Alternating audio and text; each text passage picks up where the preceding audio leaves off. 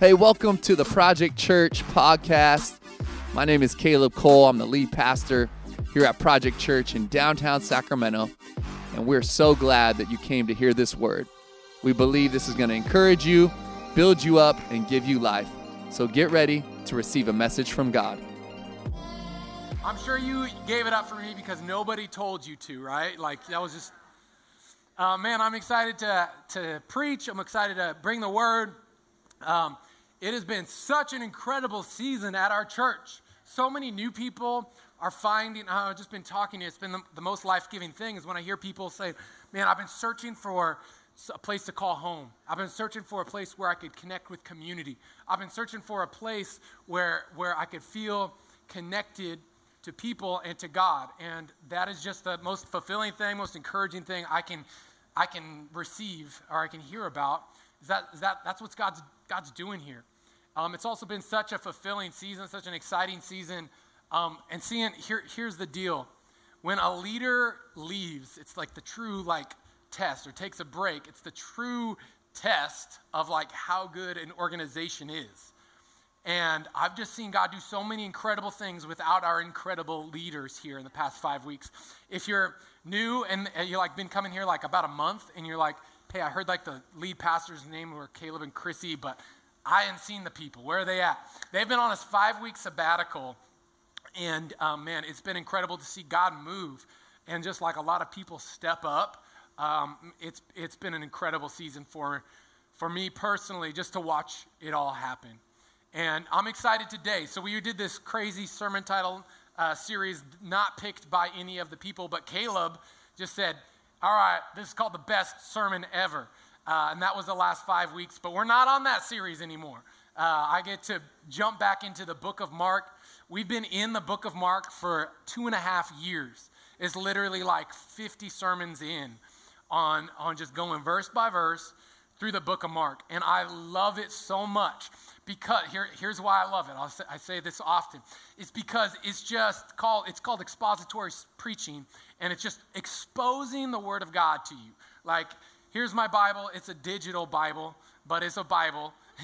Here's the Word of God right here. My, my, this is my kid's iPad too. It just had like this Pokemon toothbrush app. Just a second, I had to like get it off of there. But th- beyond the Pokemon, it's the Word of God is right there. It's still the same thing, I promise. Um, and I'm just letting you know the truth I'm getting. I'm not the source. Like I'm just pointing you to the source today. And I wanted to encourage people today, like when we preach from preach from the book of Mark, I don't have any access to any special access that you don't have access to. Like, and here's a mindset that some people have is like, all right, let me wait till Sunday to see what God has to say. Stop.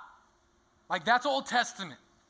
That's Old Testament thinking where it's like, okay, there's one person who gets to go talk to God, and he only does it on this certain time. There's this weird ritual thing that you have to do, and then he could talk to God for a little bit, and then he comes out and tells us what God had to say that was the, the curtain was torn, people, that you have access to God. Isn't that something to celebrate? Like you get to talk to God. You don't have to wait till Sunday to see what God has to say. Monday morning, Tuesday mornings, every single hour, every minute, every second, you have access to the God of the universe.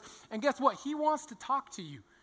And so, and he's also provide the, the biggest way he often talks to us is through the word of God. And we have access to that more than ever before. We got an app. You should download the YouVersion Bible app if you don't already, or should get a Bible. We got free Bibles if you need them too. But, but that's my biggest emphasis is that when, when I preach, and obviously I'm having a lot of trouble here, um, maybe I'll just bring a microphone just in case. I don't want this to be like a big distraction for everybody. Um, is that you would understand how to read the Bible on your own. Like, that's the biggest favor I could do for us. Like, as a church, the mission of the church is to equip the saints, according to Ephesians chapter 5. And so, if if there's a bunch of people that are dependent on a person to give them the word, then that's not really growing. You should be teaching other people how to get to the same truth that you have. You should be diving in and finding truth on your own because there's something way more exciting than hearing a pastor say some stuff. It's when you find that same truth. When you're like, oh, this is what I'm, I'm reading my Bible on a Tuesday night and this is coming alive to me. That's, I've been way more excited. I've been excited when a pastor tells some stuff and says, like, this is what I found. But then when I'm like, this is what I'm seeing firsthand, that's what I want to encourage you. And so let this be an example of how I read my Bible. Like, this is what, as I preach, and I'm just like, this is an example of what my Bible study looks like. This is an example of like what my Bible study was this last week in the book of Mark. So, we're jumping in. If you want to kind of turn there and get prepped, it's Mark chapter 12, and we're talking about the greatest commandment ever. Uh, thanks, I appreciate that. The greatest commandment ever. Um, and I, I'm going to start with, I'm going to say this statement. It's going to offend somebody, it's going to confuse somebody, but hey, Jesus offended a lot of people. So here's what I'm going to say laws don't solve problems, they reveal problems. So I'm going to circle back to that. Maybe just let that marinate a little bit. What does he mean by that? Laws don't solve problems, they reveal problems. As I was studying this, this is kind of what came up for me, and I'm going to explain it. But first of all, I want to know where's my rule followers at? Like, just like, you know, there's a rule, I'm going to follow that, law, follow that rule. I'm going to, like, yeah, they, they said to do this. Some people are like, eh. All right, where are the people that walk into the exit door at Walmart? Raise it up nice and proud. And you just walk in like you're bad. Just like, yo, do something. Do something. I'm walking into the exit one. What you gonna do? Like that, that's me, just to let you know. Like, what, are you, what are they gonna do? Nothing, they never know do. But at Target, it's a little different for some reason. So here, here's what I'm saying. Like, we make rules to solve problems. Like, that's the heart behind it. We make laws, we make rules to solve problems. For example, like my kids would make a big old fat mess in the living room, on the carpet, on, in the couch, like food mess. So, new rule let's solve this problem. Mom, and dad have decided, kids sit down, listen to the new edict has been declared no food on the couch, no food allowed. You got it? And guess what? Get, did it solve the problem? No, it did not. They saw me eating on the couch, like, why does dad get to eat some food on the couch? And sometimes we'd be lax, sometimes we'd be just too tired to enforce the law. Um, and so they would just do it anyway. And pretty soon it's just like, how many times do I got to tell you? And just like, like, hey, you think like with some kids, we got a new couch too. It's bigger, so they like to jump around. And m- my wife will tell you how many times a day she says, do not jump on the couch. And in my mind, I'm like, I can't, I can't blame them. Like if I was a kid, I mean, I'm an adult. I want to jump on the couch. That looks like fun. And so, uh, so they were an attempt to solve a problem. Now, sometimes you're like, but they, some, I know this law that was passed last year that would like solve a lot of problems. Here's the deal: laws don't solve the root problem. Laws can modify behavior, which means this: do this, but don't do this. Like, here's what you're supposed to do, and if you do it, this will be good. And here's what you don't do. Here's what you're not supposed to do. And, and if you do it's going to go bad for you. Like either the omission of this or like the doing. omission or commission. Don't do it, do this. Like that's, that's what laws are, right? Can we agree on that? Like those are what rules are. And we as humans just like have that instinct. Like even in our staff, like our, as our church, like for a while, like people were showing up late at staff meeting, like, new rule. Every minute you're late, you have to do a burpee for it. Like you remember, some people are laughing. And then it's been kind of loose on the person who created the rules, like had to do a bunch of burpees. And so it's kind of been like more loose on the staff. But it was like maybe modified the behavior a little bit. But we'll tell you that it didn't like solve the problem, it revealed the problem. And here's the truth when we look at scripture, when we look at laws, like there's a lot of laws in scripture.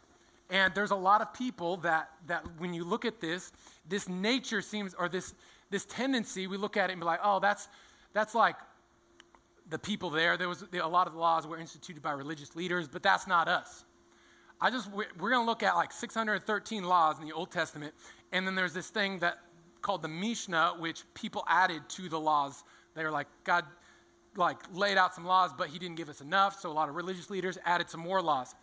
And it's easy to think that, like, oh, we're not like them. But I just want to let you know I tried to figure out how many laws exist in, the wor- in, in America, in this country, and nobody knows. Like, do you know how many laws there are? Nobody knows. They, it, like 20, year, 20, 30 years ago, people tried to figure out, like, there was a Congress, like, okay, let's figure out how many laws we can. Four years later, they still don't know how many laws. Like, we have a ridiculous amount of laws and some ridiculous laws. You ever heard these? Did you know it's illegal to push a moose out of an airplane in Alaska?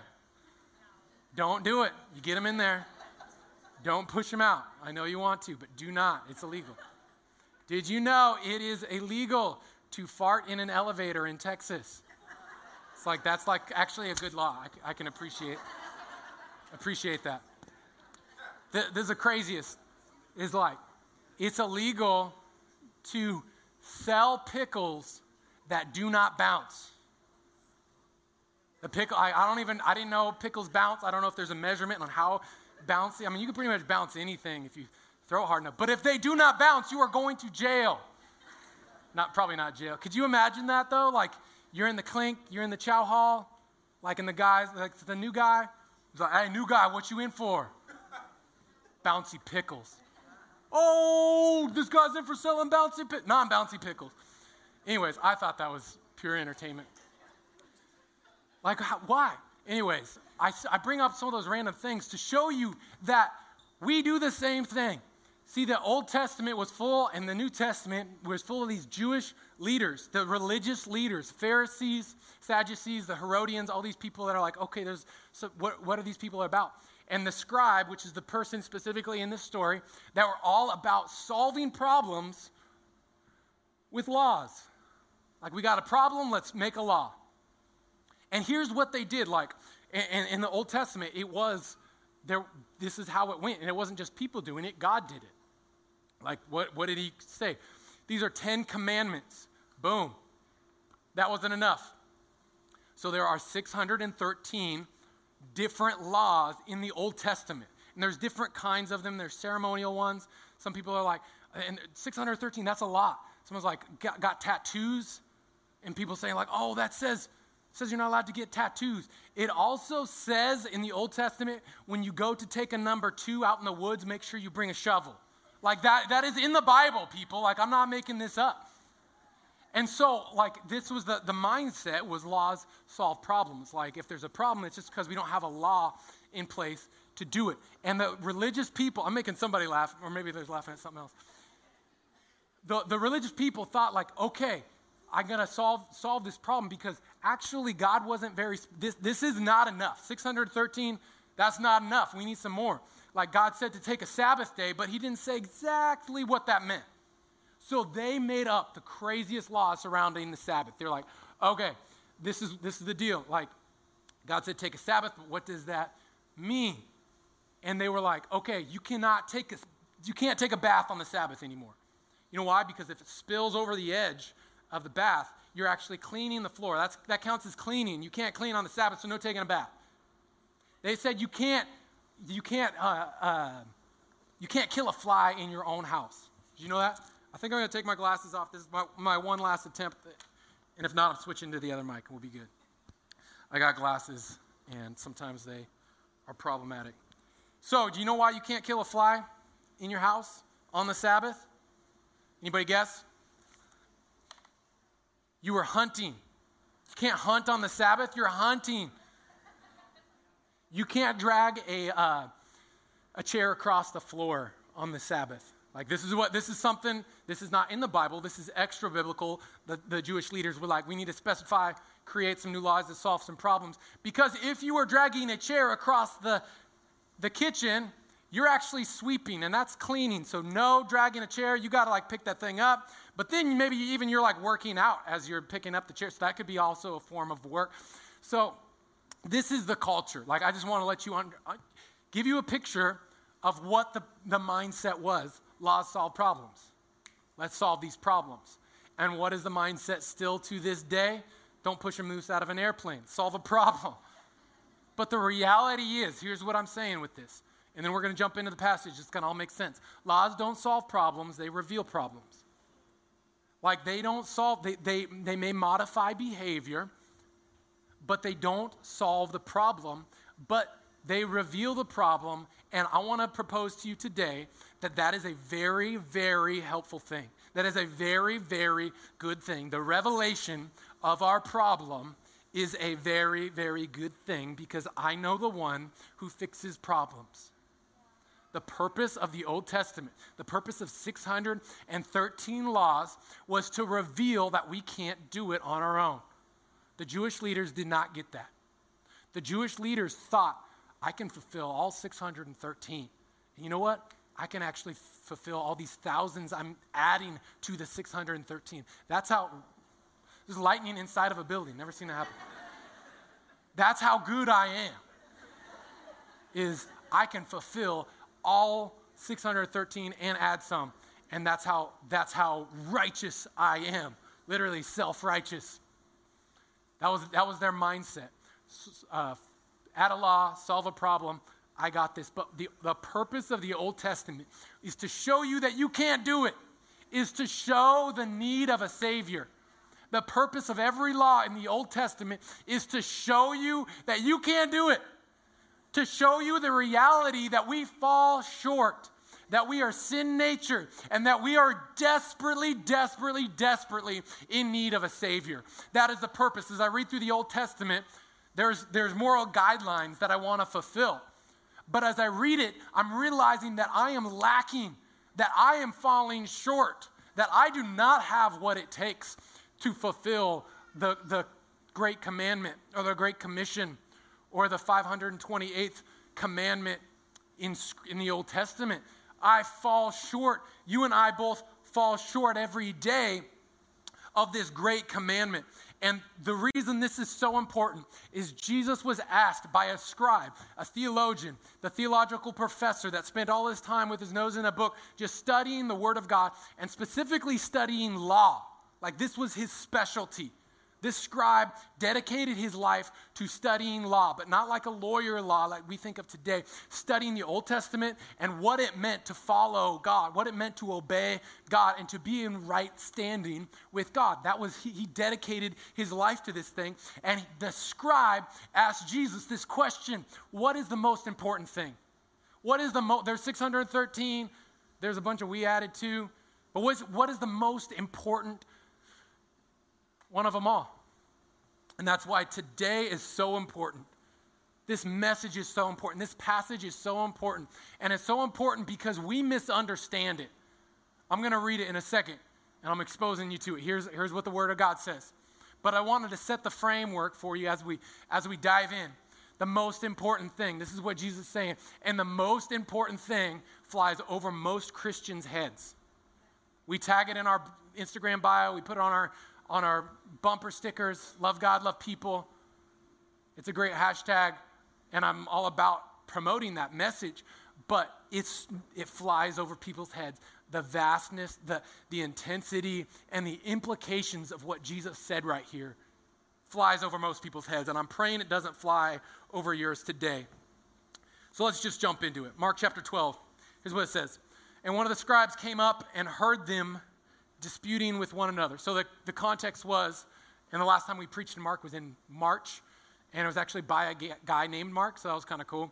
But the last time we preached in Mark, there was another theological dispute from, the, from a different religious leader, and he was asking about the resurrection.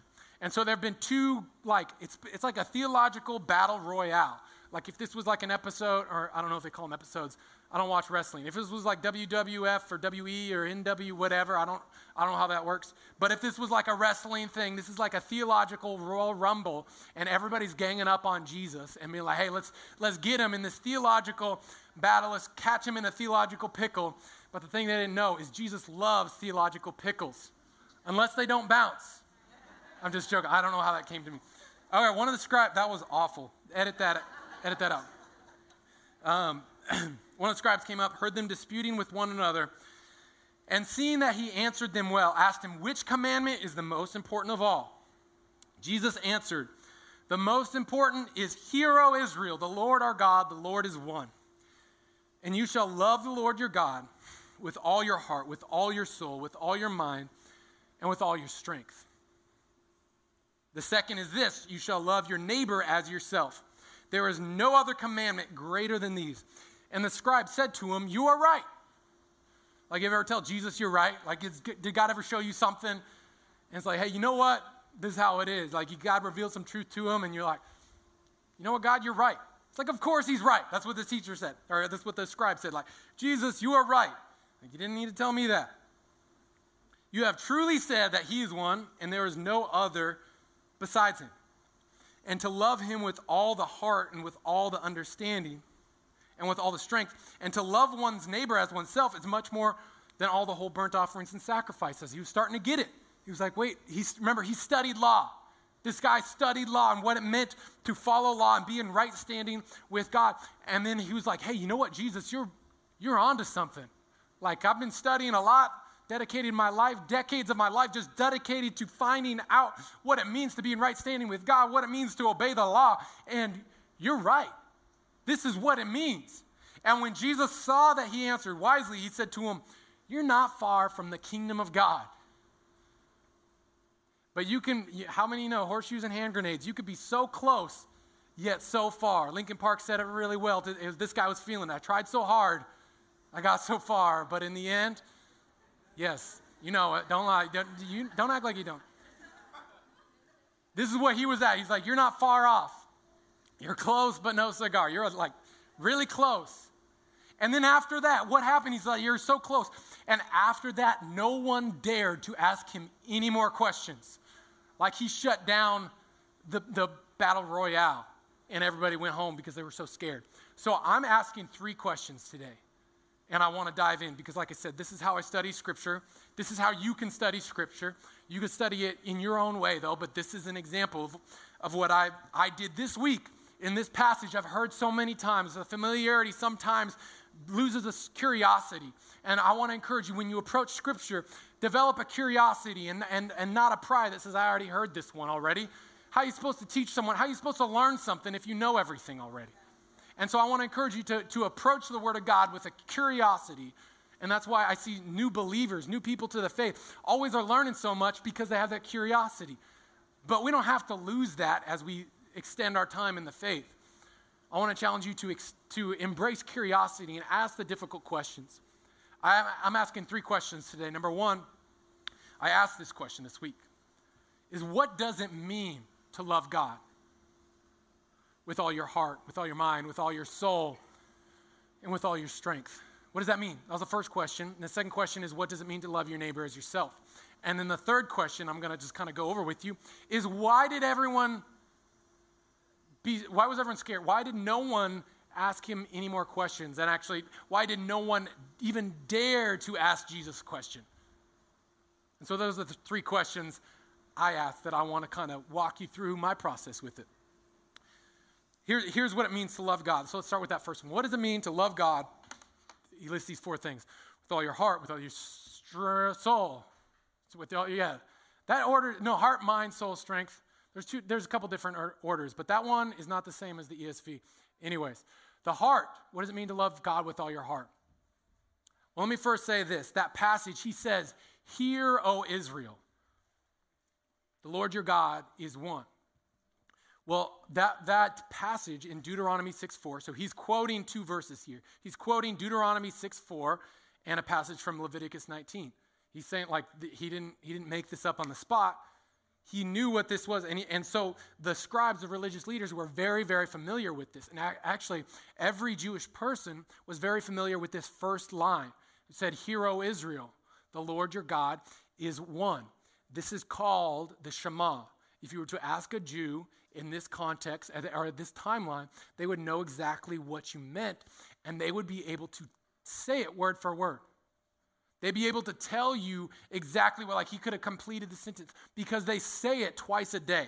It's like written on their doorpost. They, they even had like this, this ritual box that they had it written on. And they were able to say it every day.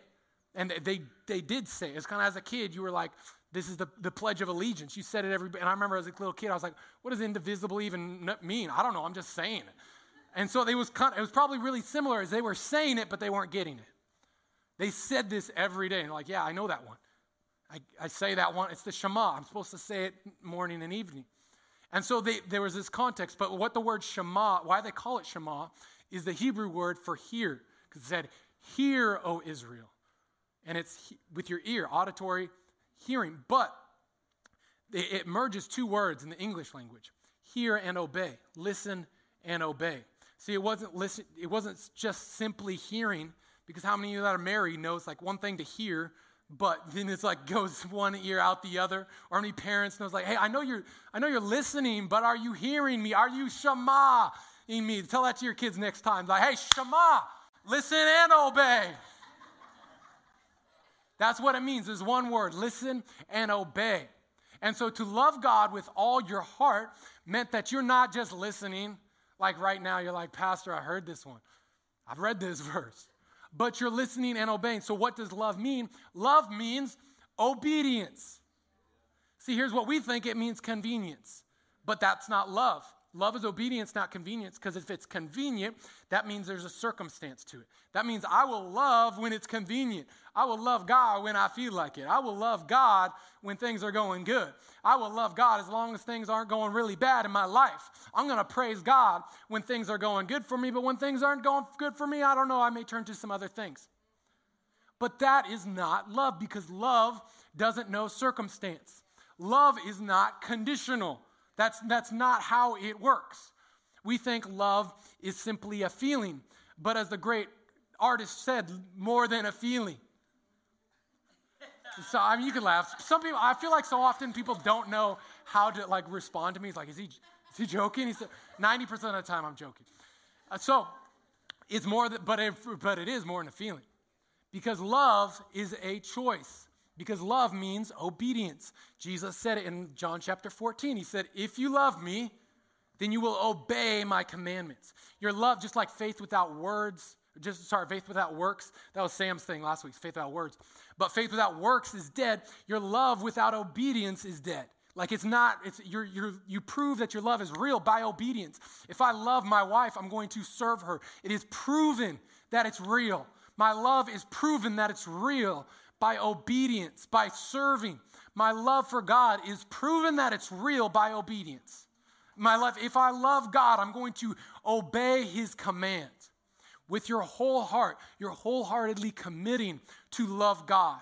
And there's some spiritual disciplines that you can do, but, but this is not an exhaustive list, but I wanted to give you some ideas. Like loving God means you're not reading your Bible when it's convenient like not based on circumstance. Loving God is diving into the Word of God, is praying, is worshiping, is gathering here. You're loving God. You're being obedient by saying, I'm not going to forsake the gathering of the saints. I'm going to be in community, being in a community group. Here's one tithing is a way you're fulfilling God's commandment. And if I love God, I'm going to be, be obedient with my finances with this passage of scripture that instructs me to do so. Like that's just loving God. That's, that's, that's what it is. So it's all these spiritual disciplines that we can place into our life. But I, I don't want to confine it. I think often we, we confine the spiritual things to like this, these, these things that we do. But really, everything we can do is loving God with the way we live our life. And here's what I want to say the next thing is soul.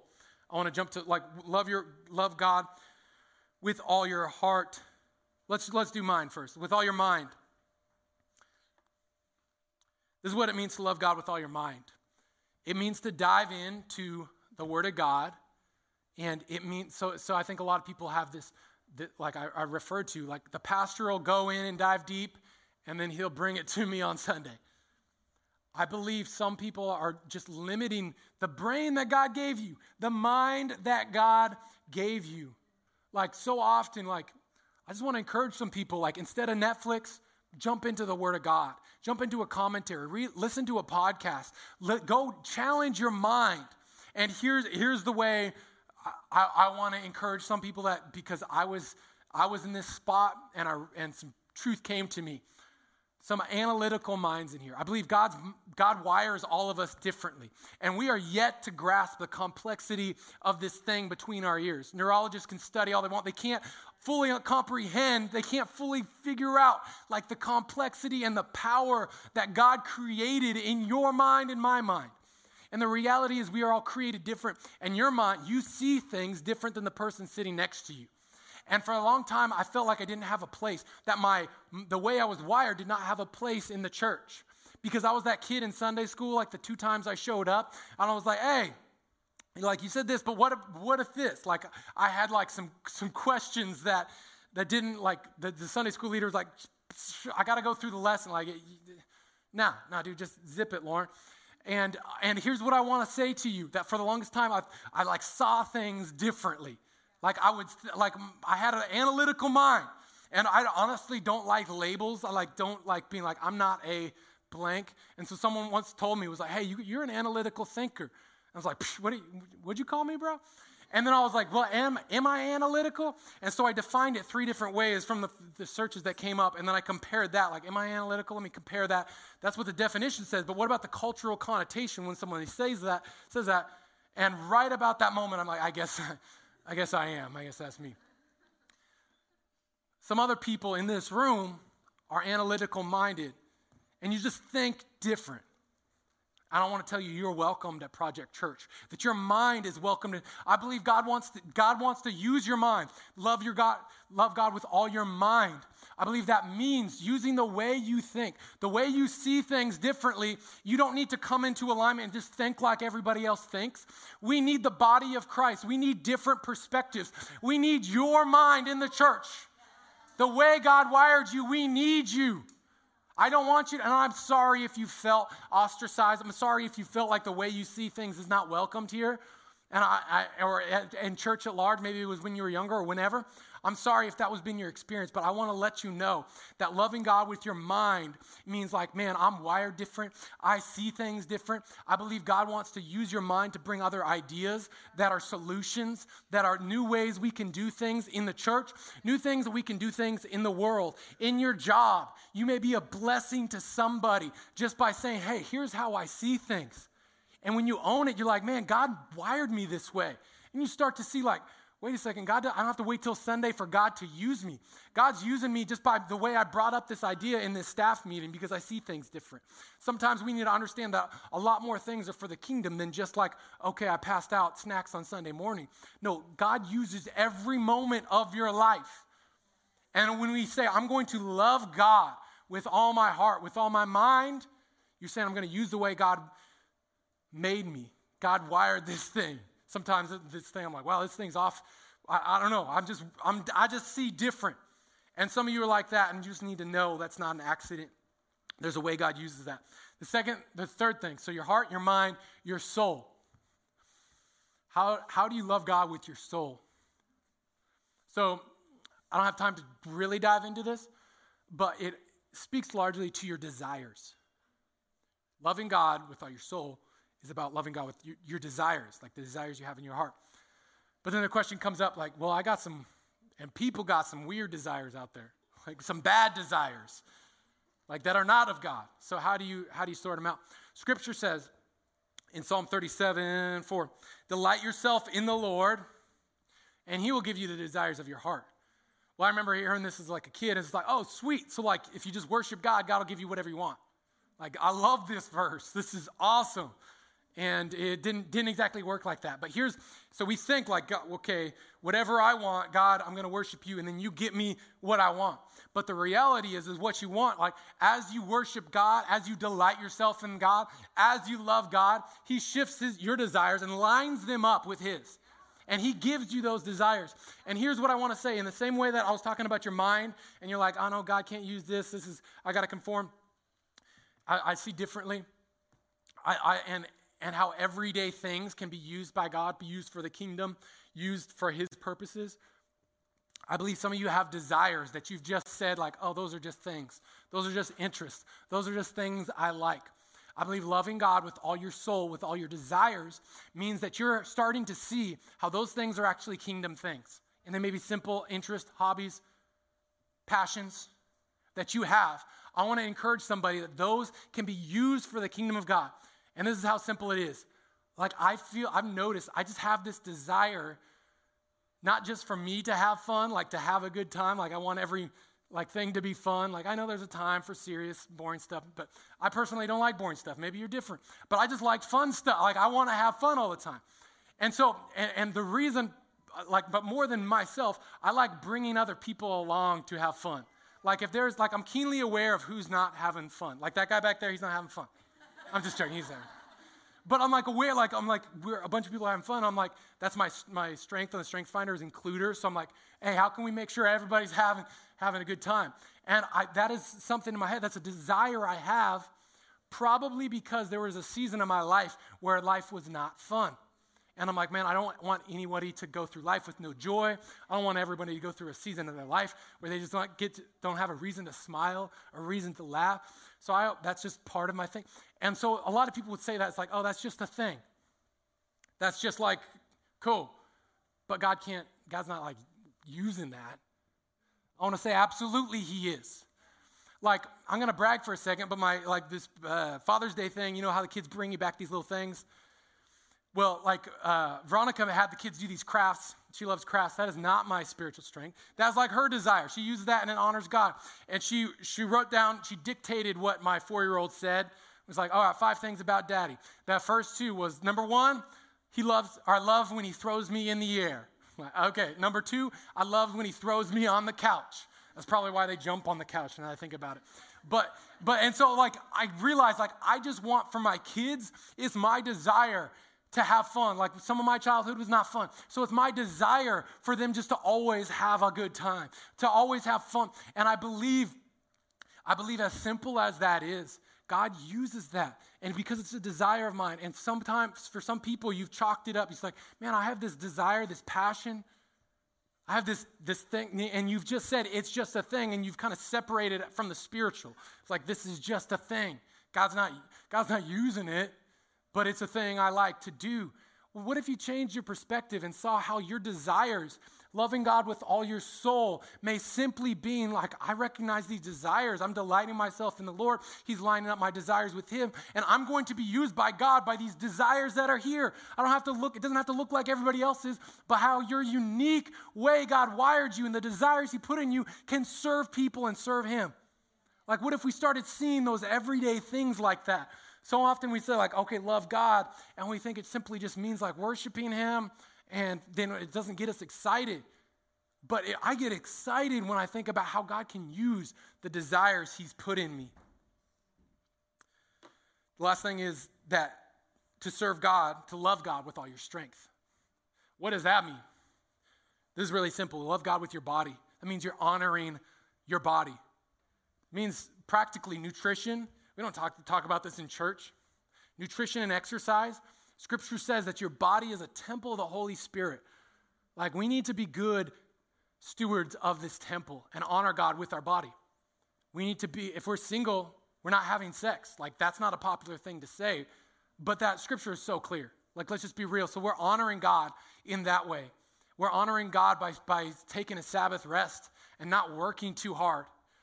I'm working so much and thinking we're better than God, like God needed a day of rest, but I'm better than God. How are you going to do that? You're not better than God. Let me just remind you take the day of rest and enjoy, and enjoy the Sabbath because it was created for you. That's what it means to serve God with your strength. It's referring to your body. So, I have two more questions to go through. So, that's what it means to love God, your heart, mind, soul, and strength. What does it mean to love your neighbor as yourself? And even another question is like, who is your neighbor? I'm going to get straight to the point. It means everybody. But what about the person that thinks different from me? Yep. What about the kid that smells funny? Yep. What about that kid that bugs me? What about the kid what about the guy that rubs me the wrong way? What about the girl that like annoys me so bad? What about the person that has a different political view than me? What about the person that that is that thinks so different from me? What about the person that is hurtful to me? What about the person that doesn't understand me and puts all this I just want to let you know that is everybody. Like I looked up the word all in the Hebrew word from the, where this is coming from. Guess what? It means all. took took a long time to figure that one out. It's very clear. You're supposed to love everybody, but here's two lies that I think we come up with that agree that loving someone means agreeing with someone. Like we can love somebody and not agree. Otherwise, that passage is not going to be possible. Otherwise, there's no way we're going to love everybody because if I love everybody just if they agree with me, then I'm going to just love myself because I'm the only one that agrees with me. You need to learn and, and, embrace this truth that I can love someone when I don't agree with them. Like that's that would be a revelation to our world today. Like, I can love you and we see different. I can love you and we didn't vote for the same person. I can love you and we don't see eye to eye on stuff. I can love you and you don't parent your kids the same way I parent my kids. Like, that's it doesn't mean you need to agree with somebody in order to love someone. Let's get that out of our heads. A book I recommend is this book called Neighborliness. My friend David wrote it, um, and it's such a powerful word when we think about neighbor means the person that lives next to us. Now I'll say this that most of us don't even know our neighbor, especially you know you live in, in our culture today. You live in the suburbs, you pull into your garage, you don't you go right in, you don't even know your neighbor.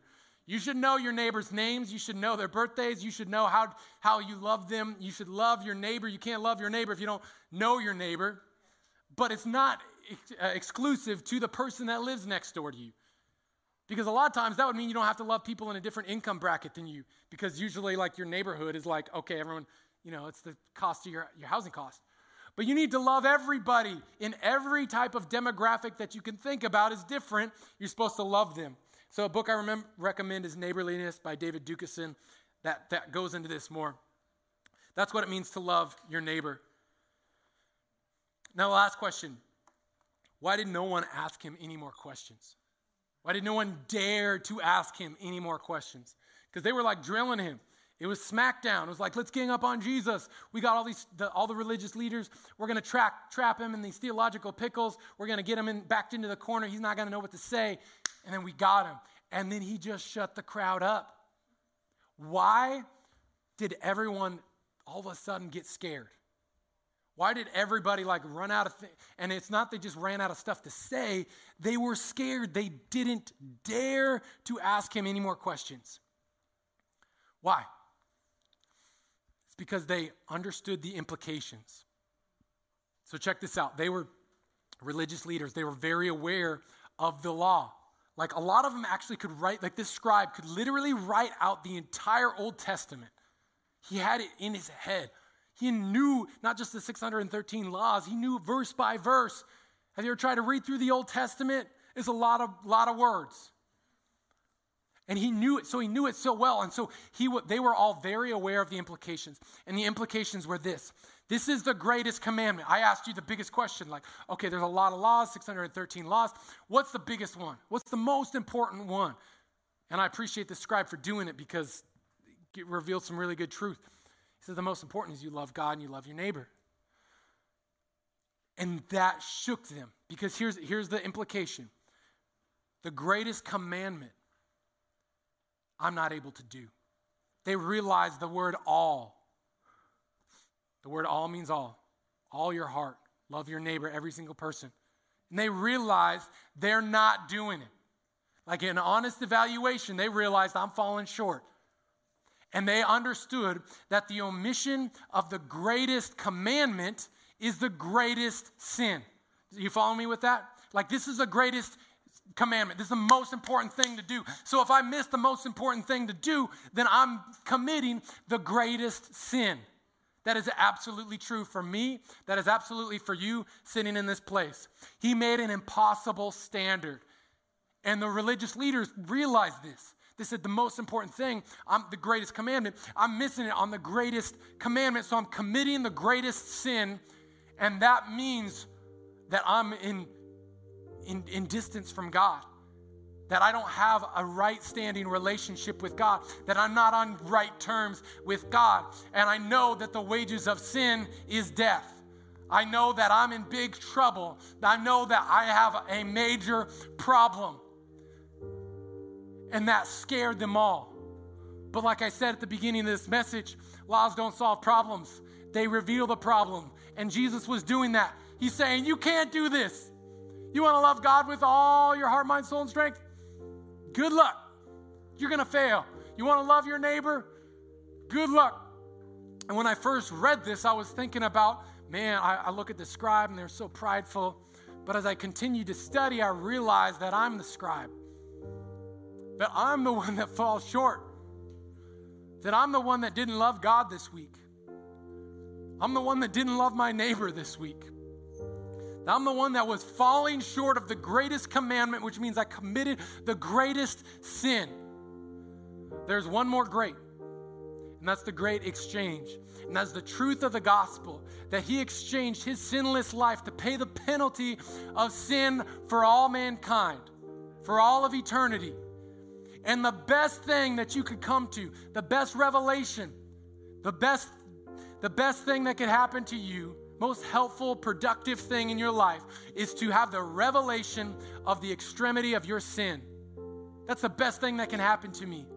You know why? Because it reveals the biggest problem. Laws don't solve problems, they just reveal the problem. The law reveals the problem that I have a sin problem. But the greatest news beyond that is I know the one who solves the problem. It's the biggest problem anybody has in their life. It's the biggest problem that mankind has. It's the reason every that there's any problems in the world. Someone researched at one time that out of the thousands of years that mankind has been historically recorded, there were 20 years when there wasn't a war happening. And I would be able to say that the reason for every problem in the world is because of the sin of man, is because we have not fulfilled the great commandment. The reason any problem exists today is because we don't love God and we don't love people. That will solve every single problem in the universe. If you love God and love people, the problem is we can't do that. The problem is I'm going to fall short tomorrow. The problem is you're going to fall short on Tuesday with this commandment but that produces the revelation that you can't do it on yourself by yourself. That you desperately need Jesus. And what I want to encourage you is some of us have more scribe and more Pharisee and more religious leader in yourself than you realize, because that was me this week. I'm like, I'm preaching on this thing. I kind of, I'm doing pretty good at it. I'm doing pretty good at loving God with all my heart. I'm doing pretty good at loving my neighbor.